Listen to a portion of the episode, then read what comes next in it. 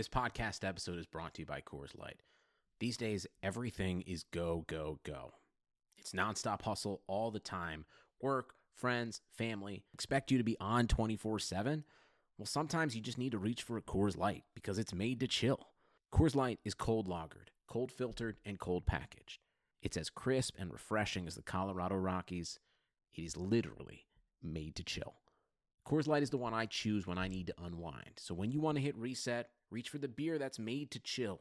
Get Coors Light in the new look delivered straight to your door with Drizzly or Instacart.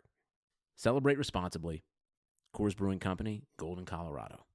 Today's episode of the Moran Analytics podcast is brought to you by Pulse Cellular.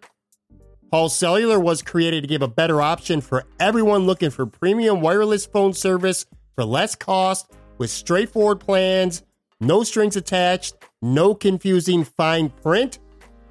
Pulse strives to be the best value in wireless while supporting their customers with the service that they deserve and that they expect. Their mission's quite simple to provide the best user experience possible for everyday life. They got you covered nationwide in the US with unlimited talk, text, and premium fast LTE data plans, hotspot coverage with no additional cost in all 50 states and the US Caribbean regions, with additional coverage available in both Canada and Mexico. Plans also include unlimited free Wi Fi calls internationally when calling US lines and unlimited text and data across 210 countries. There are no credit checks, there are no contracts, there are no overage costs. You could just live life and focus on you. Life is better with Pulse. If you're a loser, tune in and you'll be a winner. It's the Moran Analytics Podcast, talking Buffalo sports, Yankees, WWE, 80s music, and pop culture. And now, here's your host, Patrick Moran.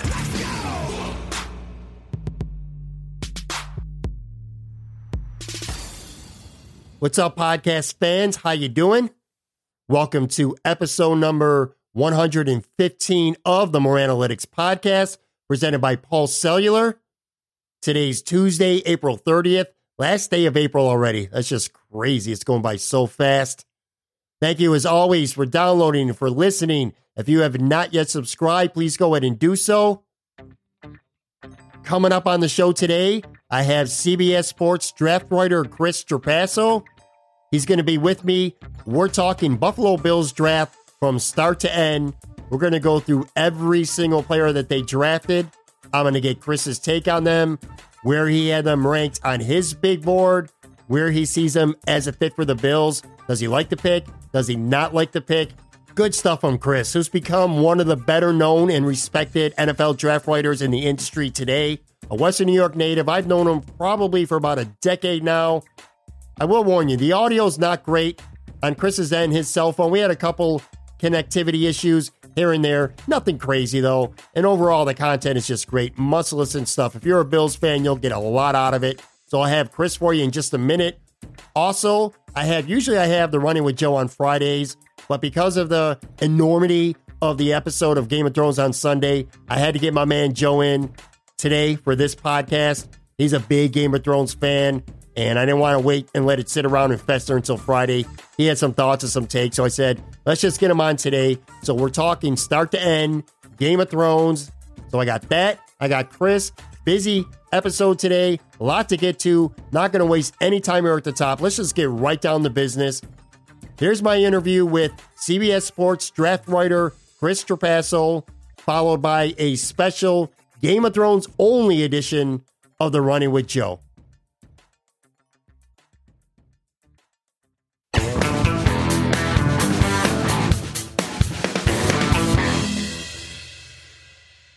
All right, my guest today is an NFL draft writer for CBS Sports. He's a Western New York native and a guy whose work I've been following for quite a while now. Good dude too.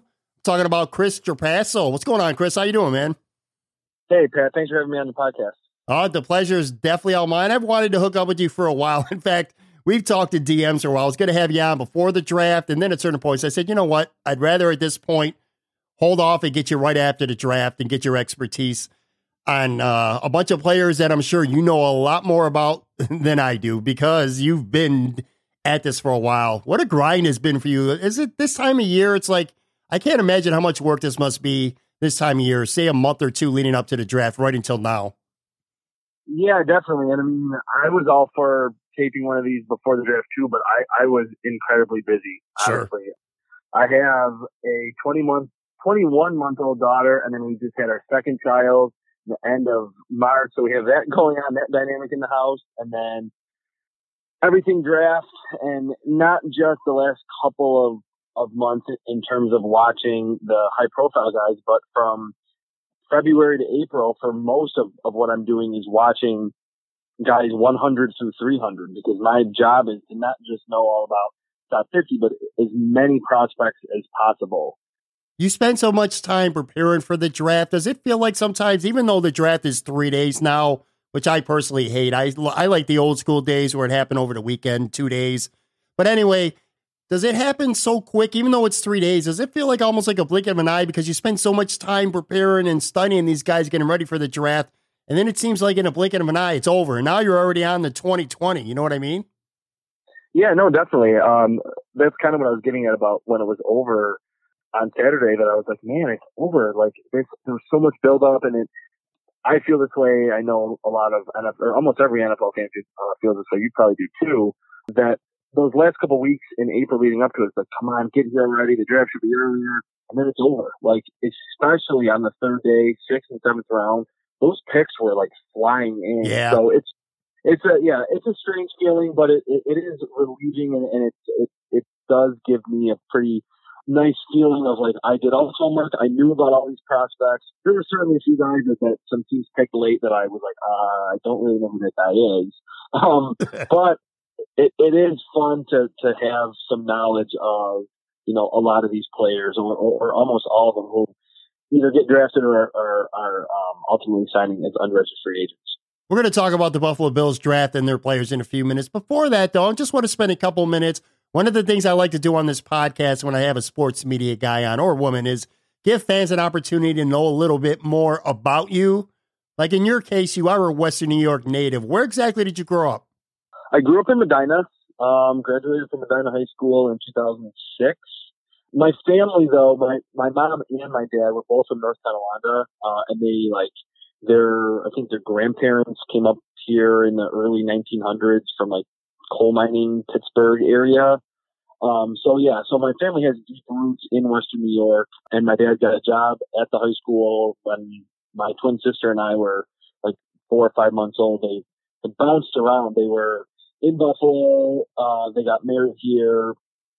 Then a job that my mom got moved them to Dallas, and then they moved to San Francisco. Had my sister and I there, and then they're like, "We want to come back to Western New York." And this is 1988. And then um, my dad was looking around for jobs. He was, um, was he just or not just retired. He retired about five years ago from the school district. He was a school psychologist, looking around for jobs just anywhere, and there was nothing besides Medina. So it's kind of a ways out, but I really like it. It's a small town. It's 40 minutes from Rochester, 40, 45 minutes from Buffalo. Um, it's about an hour, a solid hour to Orchard Park, but we've been going to games since I was like three years old. So yeah, it, it's small town. There's a little bit more happening here now. Some Small restaurant bars opening, which is nice, a little more convenient. But yeah, I, I grew up in Medina, and uh, I've really loved every second of it. Now I've known you for probably a good decade now. When did you first get the mm-hmm. writing bug? Where could you feel yourself wanting to be a writer? Was it when you were a real young kid, high school, college? Was there some point where you said, you know what, I really enjoy journalism and I like writing spe- specifically about sports? Was there a time that you can remember that this is something that when you became an adult that you were going to want to do? Yeah, it definitely was not when I was a kid. I I would like always say that I'm was the classic uh, middle school and, and high school kid that like hated when a teacher would say, "Hey, this essay needs to be three pages or five pages," and then in the beginning of college, when professors would say it needs to be ten pages, I just didn't like it. When I was at college at Valparaiso in Indiana, my dad went there.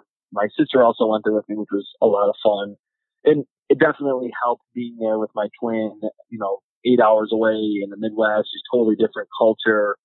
It was in my sophomore year at Valparaiso that I went there for sports management. Um, I definitely, I've always just loved sports. You know, Bills from, like I said, I was going to games when I was three, but then it was just my whole family like obsessed with the Bills. But I knew I wanted to do something in sports. In the first year or two at Valpo, it was like you obviously don't do a lot inside your major those first two years, but I was starting to um, see what other things I could do outside of just going to class. And my sister actually, who works in public relations, she I don't even know why she did this, but she started writing for the school paper. And just I don't know what it was, like just seeing my sister's name in the in the college paper, I just thought it was the coolest thing. And I just randomly was, hey, maybe I should start writing for the paper. And I really knew I couldn't write about anything else besides sports in um, the next semester. So I think my spring of my sophomore year at Valpo, I started writing for the paper. They had an open spot for a radio show. A kid down the hall from me that like was as obsessed with sports as I am said he would do it with me. We did like a Saturday or Sunday morning, like two hour NFL show that I'm sure about five people listen to. Um, but it was so much fun and writing just, they actually let me write just like NFL columns, even though like it was not that huge of a thing there. I mean, I right. say the Chicago Bears. Um, so yeah, it was then, and then everything kind of took off from there that I knew at that point that even though I was going to have a degree in sports management, that I wanted to take more communications classes and journalism classes, which I did my last two and a half years at Valpo. Now, you have been at a lot of major website publications through the years, honing your craft. Yahoo Sports, uh, Bleacher Report, Buffalo Rumblings. You ran that site for a year. I remember that very well. You did work with NFL.com and, of course, now CBSSports.com.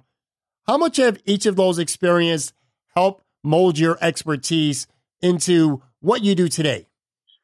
They really helped a lot. And I would say Bleacher Report was the start of it and, and probably helped the most because right around when I was just talking about that, you know, my sophomore year in college and I wanted to write for the paper, that's when I like came across Bleacher Report and I have like a funny story about it that any listeners probably remember going to this, but on the Buffalo Bills website, Chris Brown, who's still their media guy there, used to have like a blog, like, and this is 2008, so like blogs were kind of like a newish thing then. Mm-hmm. He had a blog called Inside the Bills, and like every, I forgot what it was, every Friday maybe, he just did like a links post, like, oh, like go read this at the Buffalo News and this at Fox Sports to go to town on the Bills. And I remember seeing a headline and I was like, what's Bleacher Report? Like he included an article into it. And I clicked it and saw it and it was just a brand new site that like, they just started. And then I remember seeing like sign up or like right here. And at the time they were wanting and needing writers. So I like was like, wow, I can be writing on the internet. That'd be cool. After I got going, they started to have a little bit more strict guidelines and they, you know, like they, like you almost had to apply and they turned people down. So I was lucky that I got in. I mean, who knows? Maybe they would have turned me down if, if it was a year or two later. But Bleacher Report, beyond just the opportunity that they gave me, um, the fact, this is funny, the fact that at the time, the Bills and basically any other team, any other event were just, Bleacher Report did not have the best reputation. I think the name probably didn't help and that they just didn't have any credentials. Right. So like, I would instantly thought as a journalist, and like you know, Pat, as a, a journalism guy, like you want to get in the locker room, you want to talk to players, you want to get quotes, you want to. So I would apply for those things for press passes to events, and nope, sorry, we only accept you know Buffalo News or radio and TV. And so what I had to do to be able to have content to write about was like watching the games over again, um, just giving my opinions.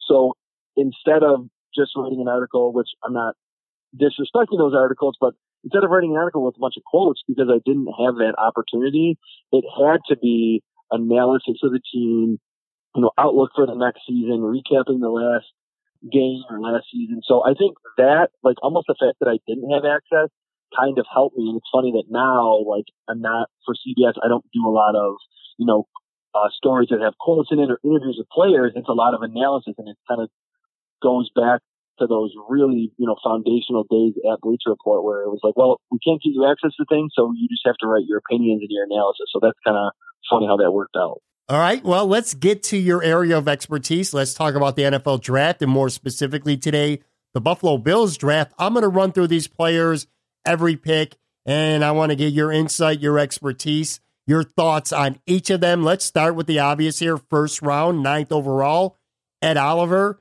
I know you had him number two overall on your big board. What do you think of Ed Oliver as a player, and more specifically in regards to the Buffalo Bills, how he's going to fit in with this organization? Yeah, this was to me the best pick in the first round. And I mean, to get the number two overall player at number nine, I'm not going to say he's going to come in instantly and beat Kyle Williams right away. But if, I mean, I almost think that it's a dream come true for Brandon Beane and Sean McDermott because he's about as close as you can get to a Kyle Williams, to a Geno Atkins, to an Aaron Donald. Um, I think he has superstar potential, all pro potential. Um, he's so quick. He's so athletic, plays with a high motor. Uh, he just fits the need and the value, which I think they got great value, obviously, number two overall player at number nine overall. Uh, it's just a perfect pick for the Bills. And leading up to the draft, a lot of people did not think he was going to be there. I didn't think he was going to be there either. There was too many teams in front that I thought could use a little defensive line help. So when he was there at nine, I, I, I was almost sure that he was going to be the pick, and I think the Bills got a really, really rare prospect in Ed Oliver. Let's play a little bit of a hypothetical. If Ed Oliver would have went maybe to seven or something like that, who do you think the Bills would have targeted with that ninth pick had Ed Oliver not been available and the rest of the board played out? Do you think it would have been Christian Wilkins? Probably would have been the guy they would have taken at nine, or someone else, maybe uh, a lineman. Either either him because of the character that that and because he's just a really high four player, that he was good at Clemson for three years from a sophomore year on. I think Jonah Williams though was probably a pretty. I mean, they ultimately passed on Jonah Williams obviously because Ed Oliver was there, but with the connection to Brian Daboll, he was also a very processy type guy. Just seemed very prepared, high character, fundamentally sound. They needed some offensive line, obviously with their uh, second round pick. They addressed that. Um, so I think either Christian Wilkins, if TJ Hockenson was there, I think they would have maybe considered him. To me, I think Jonah Williams would have been the pick had Ed Oliver not been on the board. I have no idea why I like to play hypothetical so much. Doesn't really matter now, does it? Let's move on to the second round. The Bills move up two spots to from 40 to 38. And I'm not surprised that they moved up at all. I don't think people were surprised they moved up at all. We've gotten to know Brandon Beane and know that he moves up and down the board. He's not afraid to move up, that's for sure. I will say this though, with DK Metcalf on the board at wide receiver or Irv Smith Jr., the tight end on the board, I kind of expected them to take a skill position guy, perhaps one of those two, or maybe another player at that position. They ended up taking Cody Ford, who was the second ranked guard on your board and the seventh ranked tackle on your board. Are you surprised? Actually, I don't want to say are you surprised because I don't think taking an offensive lineman in the first two rounds was surprising. Were you, well, you know what? Were you mildly surprised that they took Cody Ford in the second round after trading up a couple spots? And what do you think of him as a player and how he's going to fit in with the Buffalo Bills?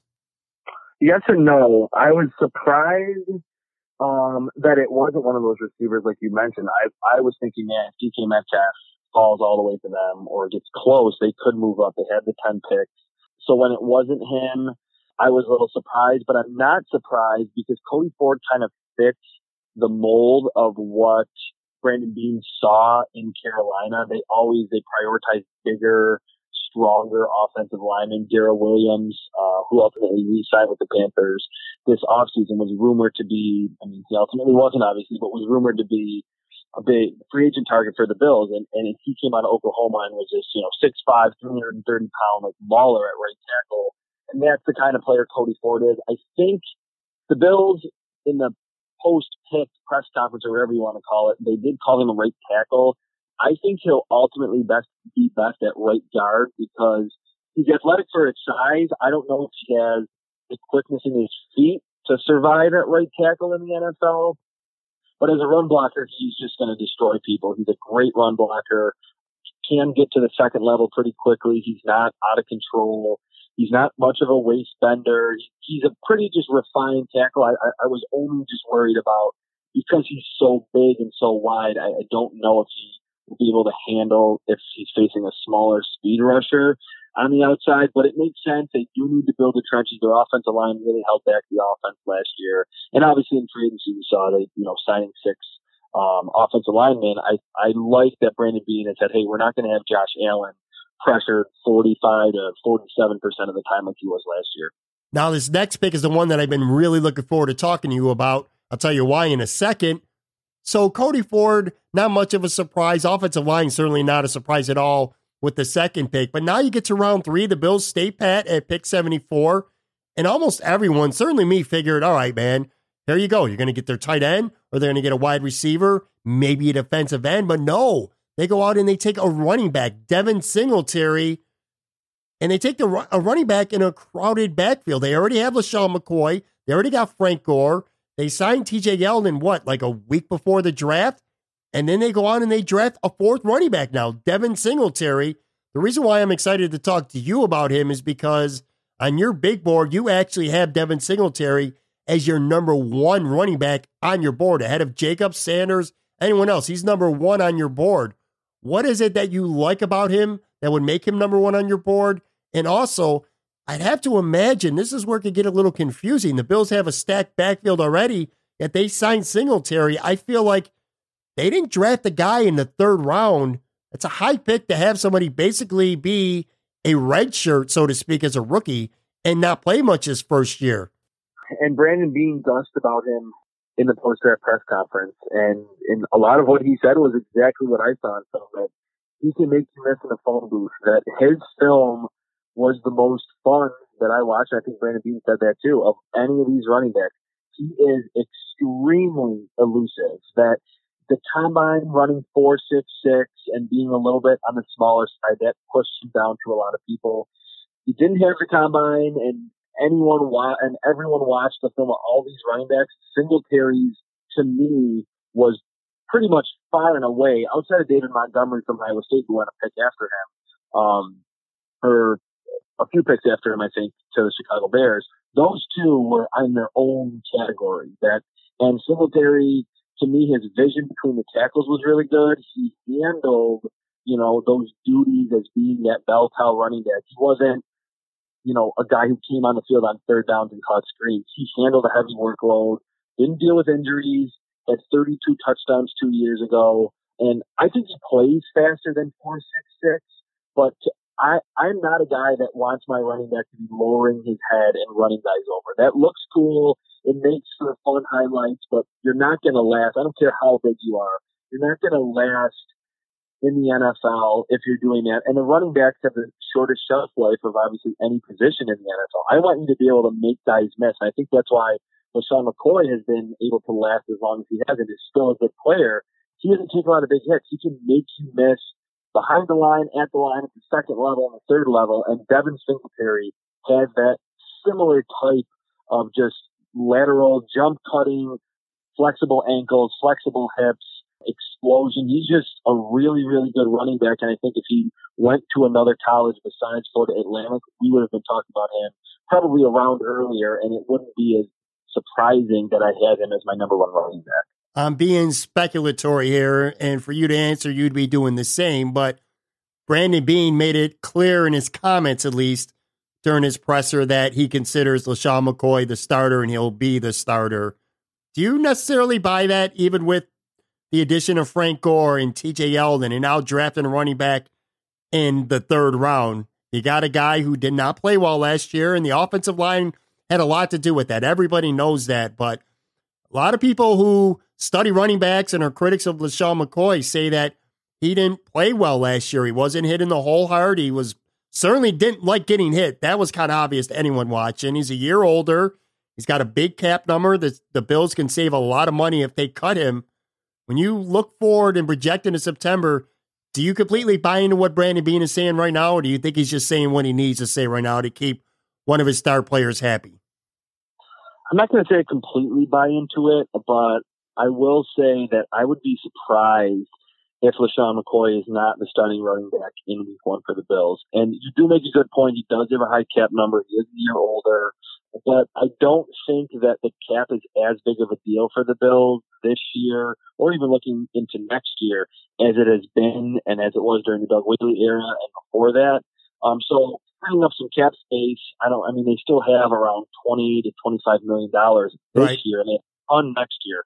In terms of what happened last year with McCoy, very quickly, I've noticed in the three years watching him that if his blocking isn't good and he goes into a game knowing that, it seems like that's when he dances a lot and that he will break off two or three ridiculous rounds where he reverses his field and picks up 80 yards when he should have lost two. But that also leads to a lot of negative plays too, where he's almost not confident in his blockers and doesn't trust them and doesn't just fall forward and get a couple yards.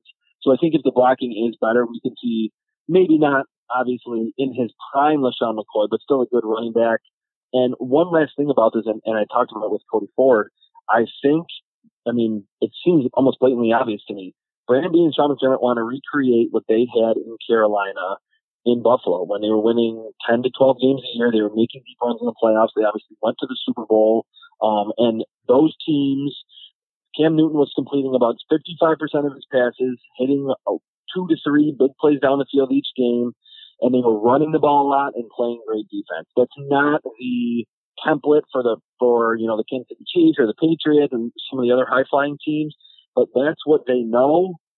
Would I feel a little more confident in the Bills' chances if they were trying to pass and stop the pass like some of the other smarter, better teams are doing? Of course, but I think it's only two or three years ago that the Panthers were doing that and they followed that model.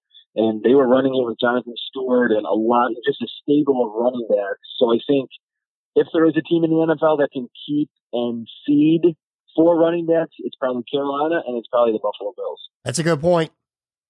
I'll tell you, the running back position is going to be very interesting to follow throughout the summer and over through training camp if they don't make any moves beforehand. All right, so anyway, let's move on to the next guy. Dawson Knox. Buffalo trades both their picks in the fourth round, 112 and 131 to move up into the late third and 96. They get a tight end prospect slash project, Dawson Knox. Now, I know that's one guy of this group of Buffalo Bills draftees that you're not all that high on. What are your thoughts right now on Dawson Knox? Yeah, I, I didn't like the move, and that was more of why I didn't like the pick overall. It's not really the player. I didn't have him super far down on my board. I had him outside my top 200. I think he's my number 11 tight end. I'm not sure how many tight ends went in front of him. And just to trade two fourth round picks that to me are pretty valuable to move up 16 slots, I believe it was, to get a player that really wasn't that productive in college. And of course, he had DK Metcalf there, he had AJ Brown, DaMarkus Lodge was another good receiver, but he really wasn't involved in the passing offense whatsoever. So you're hoping that you can just uncover this great receiver that's never really been a great receiver. He's a great story. He's a walk on. He did test pretty well at the combine, and he's a decent blocker. So he kind of reminds me of Tyler Kroft, who the Bills signed in free agency when he came out of Rutgers. It was kind of the same deal. Not crazy productive, decently athletic, decent blocker, maybe a number two tight end. So that's just, I didn't think he was someone that they needed to trade up for. Did they have some intelligence that another team was going to pick him and they really liked him? Maybe. But yeah, of all the Bills picks, that was my least favorite. In the fifth round, they didn't have a four. So in the fifth, they take Vosean Joseph, a linebacker from Florida. You graded it a B plus and wrote, when he's on his A game, Joseph could be as productive as any linebacker in this class because of his quick titch athleticism, speed, block, defeating skills, and awareness in coverage. Too often, he fails to wrap up as a tackler. This is probably a death pick, death in special teams at this point in the draft. Are you good with this pick? Do you like it? B plus suggests that you do. Yeah, no, definitely. Um, his high end flashes are starting caliber, and he fits what Sean McDermott wants in his linebackers. He's smaller, not 250 pounds, he's really fast. Um, and I just like, there's so many of those linebackers in college now, just going through all the film that I've watched. But Joseph can beat tackles with his hands, he can slide under them, dip under them. He's really athletic, has a lot of speed. But yeah, like there'll be times where he will read the play perfectly and, and get there in a hurry, maybe even behind the line, and then he'll just like dive at the running back and miss him. That also leads to some big hits sometimes. But I think if he was just a little more under control as he was approaching running backs or making tackles um, in coverage, then he would be a, a better tackler. And obviously, at around six one and, and uh, 230 pounds with all that uh, athleticism, he's good in coverage. He's a zone guy. that you want attacking downhill on shallow crosses, on slants. He can run with some tight ends who are a little smaller, with some running backs. So kind of fits the mold of what the Bills want at linebacker. And just like you said, it, it's good depth, and because of those uh, athletic traits, you really like them on special teams. And in the sixth round, they got a guy that I think that you consider a steal, Jaquan Johnson. He's a safety from Miami. You graded that an A minus, and you wrote if Johnson were a few inches taller and had more height on his frame, he probably would have gone on day two. Stellar run stopper because of his football IQ, twitch, and speed, and he almost always is in ideal position in coverage. Can match up in the slot. I'll tell you, safety is a kind of low key death problem for the Buffalo Bills. So this could be a guy who could, even in the sixth round, this sounds like a guy who could stick around on this 53 man roster. Yeah, definitely, Pat. That's a good point. I mean, we did not hear anything about safety being a need for the Bills. Micah Hyde and Jordan Poyer have been so good these past two seasons, but they've both been healthy. And I always think back to that playoff game against the Jaguars. Micah Hyde went down in that game, and that, I mean, not that Blake Bortles did anything fantastic in the air, but they were able to complete some passes down the field or at least at the intermediate level after Micah Hyde got hurt in that game. So the Bills haven't really had to deal with it in the regular season, but they want and they probably need someone that can come in and play right away. He was a, a high level producer for the last two seasons at Miami. He was a team captain. He's a high character guy. So that certainly fits with what Sean McDermott wants. And I mean, you just read what I wrote that he, you don't really see him where he needs to change directions because he doesn't know where the football is. He's always around the ball, whether it be the run, whether it be coverage. Didn't have a lot of ball skills in terms of his production um, in coverage, but to have over 90 tackles shows that he not only is really athletic and is and is quick and is fast, but that he's reading plays very quickly. Smaller guy at, at um, around just under six foot and around 200 pounds, but because of that, he is able to, you know, if a running back comes out of the backfield, motions out, he can come down from either a free safety spot or a strong safety spot and cover those running backs. So that also helps him a lot. He's not going to be an all pro, but I think he's going to be someone that's going to stick and is going to be one of those valuable niche players at the back end of the roster. With their last two picks in the seventh round, the Bills took an edge rusher, Daryl Johnson from North Carolina A&T, and a tight end, Tommy Sweeney from Boston College. Don't really need to spend time talking about them. They're seventh round picks. Given the state of the roster, they're going to have an uphill fight to make the 53. Probably more destined to have a good chance to make the practice squad, if anything else. So we won't spend time talking on them. Instead, one thing I really like to do at the end of every draft is instead of draft grades or going around the league and giving people the label of draft winner or loser, I like to look inside the team itself to have and find a draft winner or loser. And for me, when it comes to a draft winner, I look at a cornerback like Levi Wallace because he became a starter last year. And sure, they signed Kevin Johnson and brought EJ Gaines back. But at the end of the day, by not taking a cornerback early, especially in that second round, they moved up for Cody Ford. There was a run of, I think, three corners, including Greedy Williams, that went within a handful of picks after him. So for that reason alone, I would consider Levi Wallace um, a Buffalo Bills draft winner. You know what I mean? Yeah, definitely. And that was a position that throughout the whole pre-draft process, a lot of people, including myself, thought all right, the Bills will probably address it a second, third, maybe fourth round, but I I was almost certain that they would pick a corner at some point. So you're right. Levi Wallace did play really well uh, down the stretch last season. He has to be the biggest winner because had they have picked a Joejuan Williams or a Trayvon Mullen or certainly a Greedy Williams, who was kind of a household name during the pre-draft process, um, I think he would have, you know, had a hard time keeping that spot. So they must feel really good about him and those other two guys that you mentioned, Kevin Johnson and obviously EJ Gaines, to kind of rounding out that number two corner spot. Conversely, on the other end, I would consider LeSean McCoy a draft loser. Not necessarily because I think he's going to get run out of town just because the Buffalo Bills drafted a rookie with the 74th overall pick in the third round, but if for no other reason, because that they did that and they already have Gore and they just signed Yeldon at the very least, he's going to hear whispers, that's for sure, whether it's from the media, fans, whoever over the next handful of months. Maybe that weighs on him a little bit. And I would also add, though not that big of a deal, Ty Nsekhe and Adrian Waddle at tackle. I don't think it's a good thing that the Bills took Cody Ford in the second round, especially if they do play him at tackle, as things probably stood. No one knows for sure, but Nsekhe was probably scheduled or penciled in, I should say, to start at right tackle this year, while Adrian Waddle was probably the swing tackle. If Ford does indeed play right tackle, like it seems he might start out there, that very well could push Nsekhe from a starter if he doesn't move inside the guard or something like that. That could make him the swing tackle, and Waddle would become the fourth tackle on the roster and maybe not even active on game days, at least not at the beginning. No one knows for sure. And again, that's to a much lesser extent. I think their spot on the roster, both of them are secure.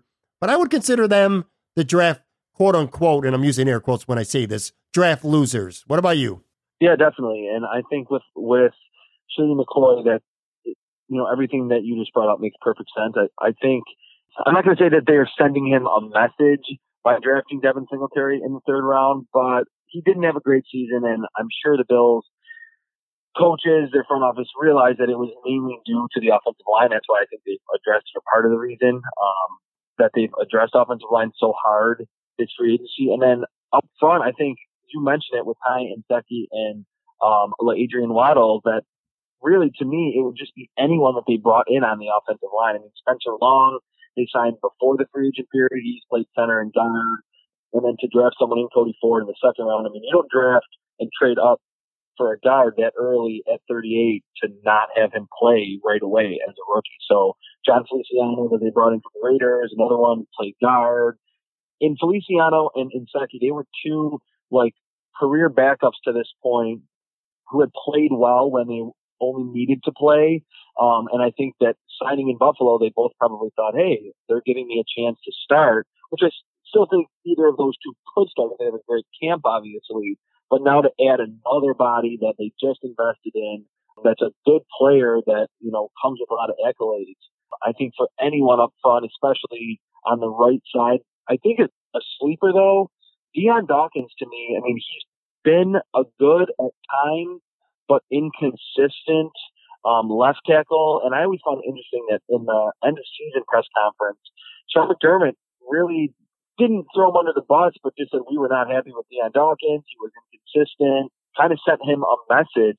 And Ty Nsekhe last year in Washington, when Trent Williams got hurt, he was playing left tackle and played really, really well. You ask any Redskins fan or media member, and they'll say, hey, when Trent Williams went down, who's an elite offensive tackle, all pro type of guy, when he went out and Ty Nsekhe stepped in, the offense didn't really skip a beat. They didn't even really notice that Trent Williams wasn't out there. I don't know if the Bills have said what they have or their exact plan for Nsekhe, but if they're thinking, hey, maybe um, we're going to put him at left tackle at 33, maybe for a season or two, and we were planning on moving Dion Dawkins to right tackle where he did play for a few seasons at Temple. Now you bring in Cody Ford, so he's a right tackle. I don't think they're going to trade him. I don't think they're going to cut him, obviously, uh, going into his third season. But he would be kind of a sleeper that that the pick of Cody Ford was not the best for anyone on the offensive line, and I think that also includes uh, Dion Dawkins. Yeah, absolutely. That's a really good point. All right, everyone, give Chris a follow on Twitter at Chris Trapasso. And of course, check out his work over at CBSSports.com. I'll put a link in the show notes for both. Thanks for doing this, man. I really appreciate you. You did a really, and I'm not just saying this, I, I, I truly, I mean it. You did a really good job working the draft this year. Well done, man. Well done. All right, Pat. Thanks a lot for having me.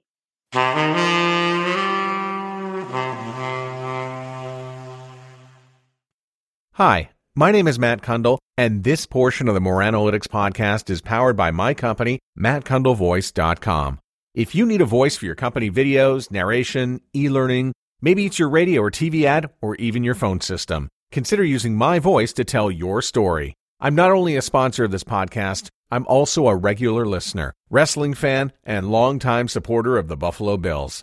For more, check out mattcundillvoice.com or click on the link in the show notes.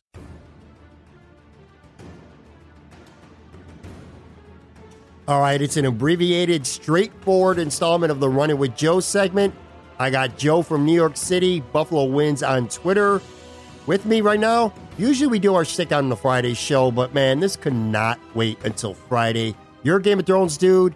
You've been down with the show since day one. While I was a late bloomer, I was late to the Thrones party. So I had to get you on today specifically to talk about Sunday night's epic episode. We'll hook up later this week or maybe next week to do our normal full segment. Anyway, regarding this this episode on Sunday, I consider it the greatest episode of TV that I personally have ever seen in my life for tons of reasons. But having said that, it wasn't without flaws. And before we talk a few specifics of the episode, generally speaking, as a whole, did this third episode, The Battle of Winterfell, did it live up to your extremely, not just yours, everyone's extremely lofty expectations that came with it? Yes, it was awesome. I mean, we'll get into like the details of what could have been better, but yeah, it totally lived up to everything in terms of you know the anticipation. Would I put it as the best episode of the series? That's a tough one. I definitely put it in my top three easily. Like I think that episode, the, the episode where Cersei blew up the Septon, probably is really up there. Battle of the Bastards, the uh, the episode the, of uh, where the uh, white the Blackwater episode where where uh, Stannis' troops came to invade King's Landing. Like those are like the top four, like the Mount Rushmore right there, and you put that up there. But yeah, it it was awesome. It was well shot. It was great. I'm going to get into a few specifics in just a second here, but real quick, man. I've been reading in the hours that followed the airing of the episode on Twitter, a couple websites that I follow, Facebook, just opinions of some, uh, some YouTube videos that I like to watch when it comes to Game of Thrones. And I don't want to say that they've been critical of the episode, but I would almost consider some of these reviews like lukewarm. That kind of blows me away because I'm like, again, it has to be the expectations just being through the roof. What more can you expect from an episode of a television show? Are you a little bit surprised to read here and see any critical reviews of this latest episode? I'm not sure what you're reading. I, I, my Twitter feed and what I read and people I've talked to, like on my text exchanges, and I'm talking like at least like 12 people that I've talked to on text, like friends of mine, all love the episode. You well, know, I, I don't know. I don't know. Look, if there's some critic out there who was not happy with it, and I, you know, for whatever reasons, and maybe I know, I thought it was great. So if there are people out there like that have legit mixed feelings about it, I mean, okay, sure, maybe maybe those are the people that don't like anything.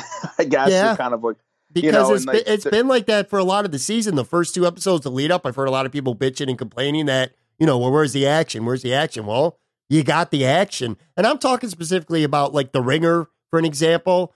It wasn't a bad review. Their their um their columns and their t- post talk, but it wasn't the greatest either. And I watch a series yeah. of like YouTube clips by some YouTube nerds who make these videos every week, and some of them were kind of disappointed with the way things played out. I'll tell you what, let's get into a couple specifics. I am going to say there are a couple things I didn't like, and I wrote down a couple notes here. One, the general darkness of the episode, it, was just too dark. And I'm talking literally speaking here to the point that I was getting frustrated. I get that it was probably done on purpose to, you know, to really illustrate the cold winter, the dead, the night, all that stuff. But sometimes I just mm-hmm. want to see what the fuck's going on, you know? And also, I'm not a sadist or anything like that, but I would have liked to have seen a, a bigger character of two die on the episode. Once the Whites breached that wall, they were killing everybody in sight. Yet at the end, it seemed like everyone, except for most of the main characters, died. But the mo- all the main characters, not all, but most of them lived. We'll talk about them in a, in a second here. And last, I wrote down this: the the Night King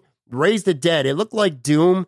I would have liked to seen at least one action sequence, a battle between a character and maybe someone who suddenly became undead that they loved, like maybe Jaime or, or Podrick having to fight an undead Lady Brienne, or Arya having to face off against an undead Gendry, something like that. What about you? What fell flat, if anything, fell flat for you with this episode? Um, I would say, yeah. Look, the, the general darkness of it was a little bit annoying in the beginning. So I, I watched it at a bar. The, the, the episode last night. They, there's a bar in my neighborhood that does screenings for this, and it's like hardcore, sixty people. Good we're crowd. Off, we're off. Say again. Good crowd. Oh yeah, it's that's the entire crowd is there for this. So like you can imagine, and I can get into that like when we go through this review, like what parts everyone erupted at. But like the point is we watched it on the projector. They have a projector TV there. So it's like it projects like it's projector basically where the screen comes down.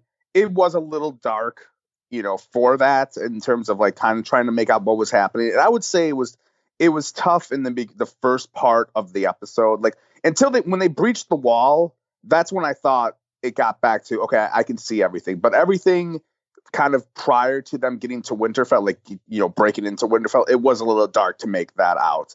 Uh, but again, it's supposed to be dark. It's freaking the, the, the long night, and you know, it's you have snow, and then you have all this sort of stuff. Like, yeah, it could have been a little bit more clearer, but I wouldn't put that in my, you know, stuck in my croft. I would say the lack of Ghost did not make me happy. I mean, we saw Ghost run, and then we never saw him again. And then he was in the preview for the next episode. I've I've not been happy how they've used the dire wolves throughout this whole season because I get throughout the whole show because I guess it's it's too expensive or who the hell knows. I mean that's the reasoning they they say. And at this point, I'd rather I like the I like the wolves way more than I like the dragons. So I would have a freaking giant German Shepherd be the be the wolf and be like just run and and pretend to growl at someone. So that was probably be what I would be most disappointed w- with it uh, in terms of what I felt flat. But again, I th- still thought it was awesome. Like this is like to me like you won by 45 points, but you missed a few.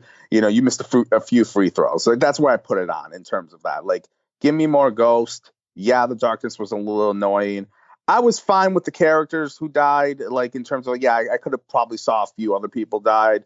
And yes, your point about you know, I I was predicting like, yeah, there would be some like good, you know, it would be like Nightwalk. It would be the whites versus their friends at some point, like you had just said, with uh, like someone coming back to the dead. Like we could have seen that would have been cool to see, but it was towards the end of the episode anyway. So I was still satisfied where that shit didn't really bug me that much, you know, in terms of that.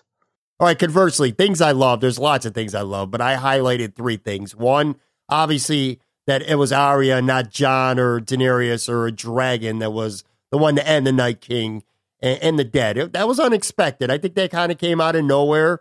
All the reviews I read and all the speculation I've heard and my own thoughts had me leaning to thinking that it would probably ultimately be if the Night King lost, which I didn't think he was going to, at least not in this episode. I thought it would have been Jon for sure. So that was a nice, pleasant surprise for me. I also liked when Tyrion and Sansa had a moment in the crypt where she realized that he, Tyrion's not such a bad dude and it gets me wondering what's to come over these last few episodes. And I know you'll have a thought on that as well, because if you remember going back to the start of the season, I predicted that Tyrion was going to have some kind of, I said, a heel turn. I maybe he does something to help Sansa in a battle, an internal battle at some point with Daenerys at the end of the day. I have no idea, but there's something there, I think, between them two going forward. And lastly, just overall, man, I thought it was a really exciting episode. It was so well done that I forget that sometimes I'm watching a mid-season episode of a television show on HBO instead of a blockbuster budget movie franchise at the theater, like when I watched The Avengers at the movie theater this past week. I don't think anything ever made for television was quite like this. You know what I'm saying? Like, what about you? What did you like the most about this episode? Um, I definitely thought, you know, Arya taking out the Night King was amazing. That whole last 10 minutes of the episode once like once Viserion the bad dragon came to Winterfell and started blowing shit up and it was like that last like 15 min 15 minutes where it was like they looked like they were going to die they had the awesome music and like the music yeah. was the scoring of this of the series overall is amazing Beautiful. it's like the best scoring i mean when you think about they've done like 70 episodes it's not like rocky you know like we love rocky and one of the main reasons we probably love rocky is the soundtrack but when it comes to the soundtrack of Rocky, there's probably like what, like you know, six, seven great songs on it because you know it's it's fucking it's eight hours when you view it in totality. Whereas this series is what 65 hours of it, more than that. I don't even know at this point where the hell we are, but like it's like it's literally three days worth of, of shows. And like every episode has like an amazing music or anything along those lines. And like the scoring at the end, that creepy music where it was just like everyone was dying with the piano, and then Arya comes out of nowhere, and you know it's basically like the RKO out of nowhere. Like she just comes yeah. out of nowhere, and then like the wind, and then like the music stops. She does her little flip trick that she did with Brienne, stabs him, and it was great. And it was great foreshadowing because you go back to season three. I don't know if you saw this online. Like when her and Melisandre met, you Yeah. know, in season three, she did the whole thing where you're going to be, you're, you know, eyes are going to be staring back at the, you that you're going to shut. And then she said to her, and that scene, and blue eyes, and then like it just snapped in Arya, like I have to go kill the Night King. Yeah. you know what I mean? Because that those were his eyes are blue, and that's that's when I knew something was up. Because she ran out, I was like, oh, something's going to happen. I kept trying to figure out like what the hell was going on with Bran because Bran w- wore the whole episode. I'm like, where is he going? And I, I, still thinking, don't know. I, that's what I still can't figure that shit out. That's that Yeah. shit is just weird to me. Yeah, the brown eyes, blue eyes, green eyes thing going back to Mhm. season three, that was definitely wild as hell. Again, the expectations were just so high that I understand why it was so hard to live up to. Let me ask you this: Was there was a there was a point in that last ten minutes you were talking about it? I legitimately, knowing that this is no Disney series, it's not a fairy tale, and the good guys don't always win. We've seen that too many Mhm. times on this show. I legitimately thought at one point that everybody was going to die, except for Yeah. maybe Jon and Daenerys. I thought Jaime was gone. I thought Lady Brienne was gone. Podrick was gone. Gendry were gone. I thought they were all gone, with including Arya and the Hound. Everybody, with the exception of maybe Jon and Daenerys, who somehow end up escaping. I have no idea, but it certainly seemed there was a point near the end where everybody was about to die, and I felt Oh, like they were going to. I, it was believable. It was credible to me.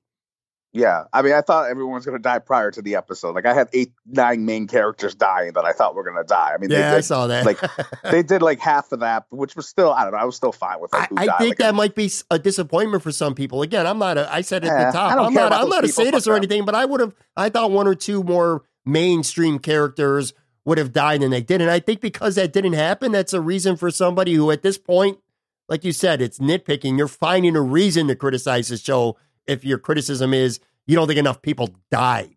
Yeah, I mean, look, there's there's still three episodes left where all those people can die. Look, a lot enough. Pe- look, Jorah and Theon have been on that show since the beginning. Like the first episode, they've been in there, and they've been focal points of that series. You know, I don't give a shit about about Ed. You know, the Ranger. Like fuck him. He's kind of been a, you know, he's like the fifth henchman, like for Jon Snow's little fucking NWO crew. Like he's fucking Virgil. But uh, but like you know, it was it, it was fine. Like I said, that but the end was the, the best part. How how Lady Mormont went out was badass with her Very. fucking. That was. I mean, I watched it again last night. and It was definitely. It still held up. Like everything was great about it. It was it was well shot. Arya, like Arya, was definitely MVP, MVP of that episode. I No mean, they had like it. she. I mean, not just because she killed the Night King, but you're talking about her going through the, you know, having her little like they had a little sequence where she was kicking people's asses on the on the wall of the of Winterfell, and her in the in the library with all the dead people. Like that was like straight out of a horror movie.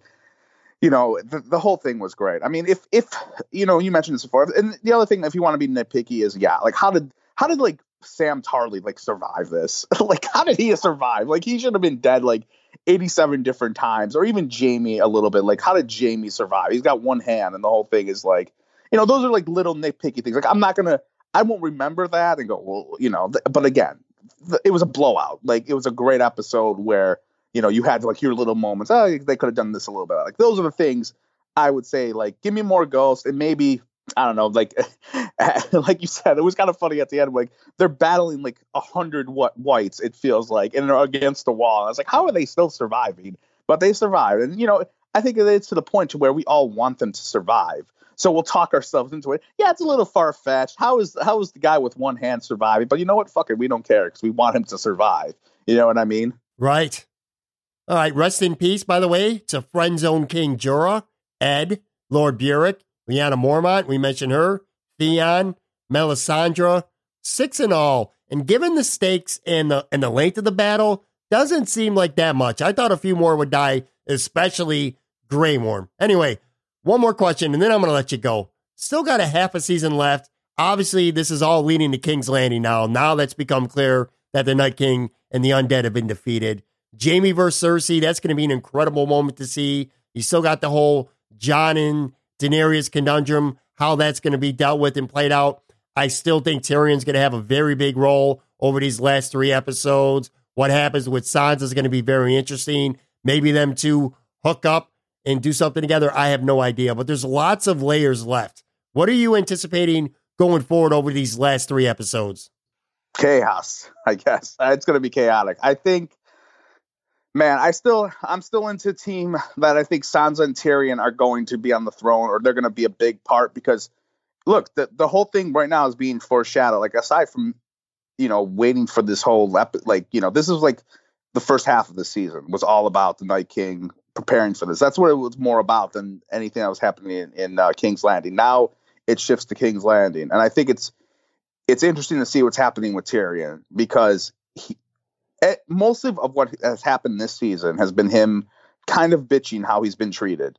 Like he's been kind of like you know he bitched that he had to go in the crypts. He wasn't happy about that. Right. You know he's like I, I led the little battle of of uh, Blackwater. He also talked about in the last episode, like you know her them threatening to take his badge away. Like it does seem like he's getting a little bit like pissed off and jealous of how he's being treated. And Sansa's already like kind of putting it out there, like, yeah, you're a good guy. Won't, it won't work because you're loyal to the Dragon Queen. So, uh, you know, there could be stuff that happens with them fighting amongst, you know, Daenerys and Jon, especially with their whole ant shit going on. You know, I I think that could be a that's going to be a big issue to watch going forward. Um, yeah, it's it's going to be fun. It's going to be it's going to be crazy. Like I, it's weird. Like I haven't really wrapped my head I mean, too much about the end game for this. Like I have a little bit, but it's been mostly everything going back to last season has been about the Night King. Like it's been kind of like the the preparing for him coming there. Like that's that's that's that's been Jon Snow's arc really since like last season started. Like we have to prepare, we have to prepare. Yeah. Like it's all he, he's he's giving a shit about. Now it's over. And now it's like, oh, okay, we got to reset, and it's like another reset, you know, with the show, which has a lot of these resets after a big battle, after someone pivotal dies, you know, it's like a reset, and it's like, all right, what's going to happen now, you know? But uh I do think the Jaime thing, I, I, I I'm I'm predicting Jaime, Jaime's going to kill Cersei. I've I'm predicting that. I think he's going to kill her now, you know, and he's going to be like the the King Slayer, Queen Slayer, who the hell knows. I could also see something where she gives. I, I'll predict this. I could see her giving birth to her kid, and everything coming full circle, where someone, maybe Tyrion, maybe maybe even Jaime, even though I just said he's going to kill her, but like maybe they take the baby and escape with the baby and like go to Pentos, like kind of like how the series started, where like Daenerys and her douchebag brother were, at Pen were you know across the narrow sea because you know when the Mad King died, they all left. You know, like they had to they had to leave because Robert Baratheon was going to kill all of them. So that could be like the full circle how the series ends, where they go to, they go across the narrow sea and they like escape, and like Cersei's heir is like a kid or going to be a child there, like you know, kind of like that in a way. So it's going to be crazy. Like it's going to be it's going to be I think a little it's going to slow down now a bit, like because obviously that that episode was huge, and I think it's going to slow down. And I'm assuming the last episode is going to be the Battle of King's Landing. You know, where they're all going to. That's what it seems like. They're all going down there now, and they're going to have a battle. So it's going to be crazy. All right, that is going to do it for this episode. Big thank you again, Chris Trapasso, CBSSports.com. Solid Buffalo Bills draft insight. Got to know a lot more about these prospects. Thanks as well to my man Joe. This segment started and ended with Game of Thrones. Phenomenal episode on Sunday. Epic. Cannot wait to see how this series ends over the last couple weeks. Guys, if you haven't done so already, please go ahead and subscribe to this podcast. When you subscribe, new episodes automatically get sent directly to your phone, your computer, whatever device you use within literally seconds of being released. That's the reason and the benefit of being a subscriber. You're going to get it before anyone else. Take a quick second, rate and review the show. I know it doesn't sound like much, but I say this every week. It really helps me grow this podcast tremendously.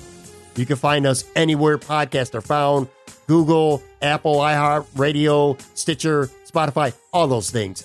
You can also subscribe, by the way, to our new YouTube page. Just go on YouTube, type in Moranalytics Podcast, click on any video, hit subscribe there, click that little bell next to it so you'll get notifications. I got highlight clips from current and past episodes up on there. Going to start having more original audio content on there as well. And then last but not least, staying with this asking you to do stuff theme, go ahead and follow me on Twitter at Pat Moran Tweets. Thanks again for listening. I'll be back with a new episode on Friday. I'll have plenty to talk about. I'll catch you on the flippity flip. Bye.